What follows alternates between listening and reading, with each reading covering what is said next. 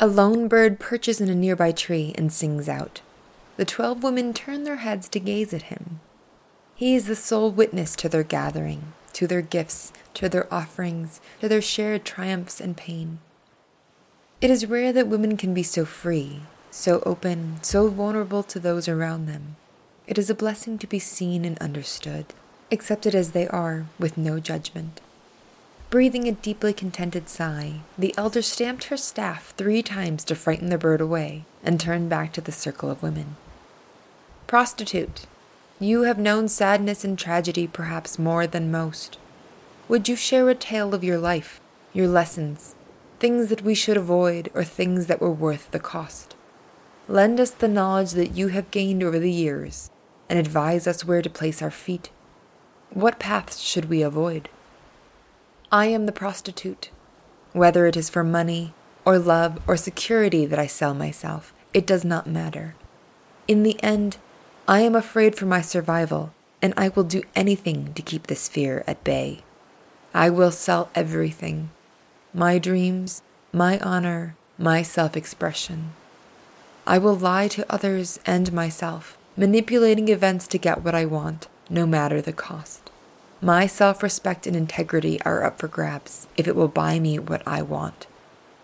But I do not always need to live in the shadow element of myself.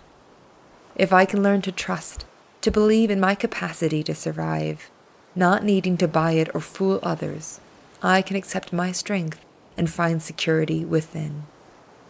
Please, sisters, listen to my story and learn from it. I will share the lesson called Fingers for Turnip Man. A girl set out on the road to the next town over. With her, she carried a turnip root in the shape of a man, with two stumpy arms, two ruddy legs, and a little straw hat. As she made her way along the path, the girl found that she had not brought enough food for herself and the turnip man. That night, when she hid in the forest near the road and all the food was gone, the girl was afraid that the turnip man would disappear if she did not feed him. Pulling a red ribbon from her hair, the girl tied off one of her fingers, and when it turned white, the blood having drained away, she bit it off and buried it in the soil beneath the trees. Six mushrooms popped up, and the girl gathered them and fed the turnip man and herself. Now, the turnip man was just a root, no matter his shape or limbs, and not having a mouth, could not eat the mushrooms. So the girl mashed the mushrooms into a paste and smeared it onto his face and tuber body. The next day, the girl continued further and further down the road, hiding in the trees at night or when she saw men up ahead. The mushrooms only lasted until the morning, so again, the girl tied a ribbon around one of her fingers and set to work with her teeth. She felt no pain, but she made sure to place the turnip man face down so that he could not see. Detaching the finger and burying it, the girl waited for the mushrooms to rise so that she could feed the turnip man. Turning to check on him, she saw that he had somehow become right side up, his face to the sky. Later that day, the girl met three women coming down the way. Each had long gray hair and wore a black draping dress. They saw her missing fingers and wrapped her hands in black lace, tying tight knots over her two stumps. They also gave her half their loaf of bread. With this, the girl was able to last two more days before she sacrificed another finger. When the mushrooms appeared, the girl fed Turnip Man first, and then ate only one mushroom herself. She saved the rest for Turnip Man's next meal.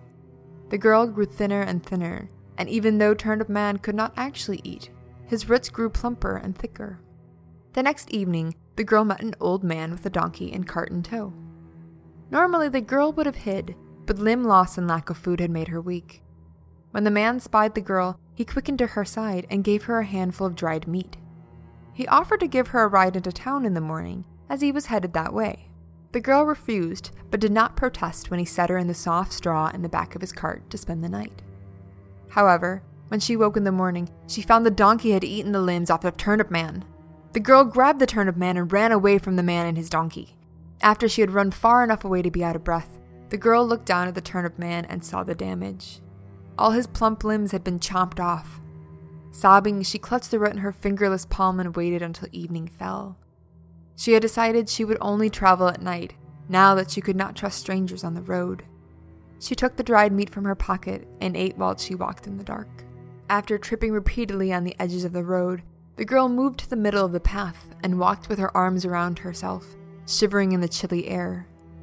She caught a glimpse of the mangled turnip man, and she chewed the meat into a chunky paste and smeared it on him. By now he was covered in dirt, layers of mushroom paste, donkey spit, and other microbes.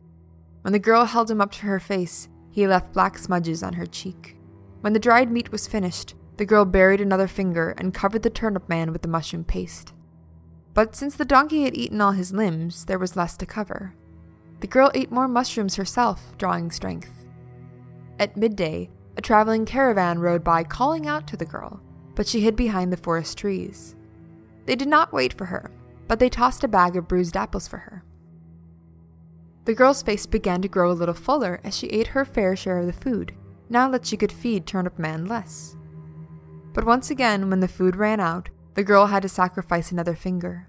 She was down to three and could no longer tie her traveling cloak properly.